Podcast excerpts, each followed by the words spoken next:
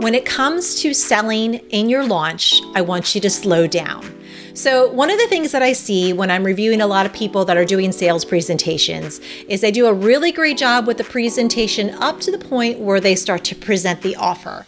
And then they start to get a little bit uncomfortable. You could see it in their body, their voice starts to change, they start to talk a little bit faster, and they whiz on by through the offer, that sales presentation. And that's usually because they're uncomfortable with selling. They want to get through it as quickly as possible.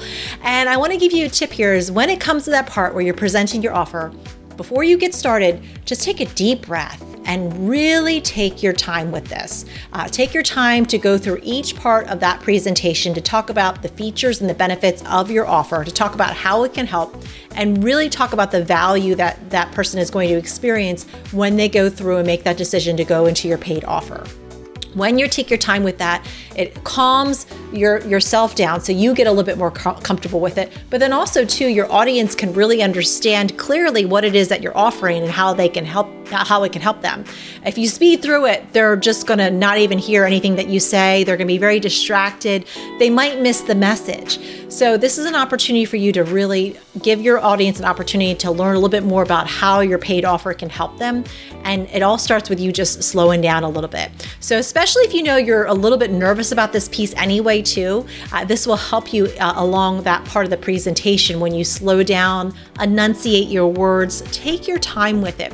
It might feel a little bit unnatural and you might be like, oh my gosh, I feel like I'm moving at a turtle's pace. But when you go through it this way in a slow manner, your audience is going to be able to understand a little bit better what it is that you're offering and you'll be able to answer questions that they have because they have some questions. They might have some things that are holding them back from making that decision to working with you. This is a way that you can really explain it to them in a way that they can understand. And just by slowing down can ease their mind, can make them feel calm and collected about making that decision as well too.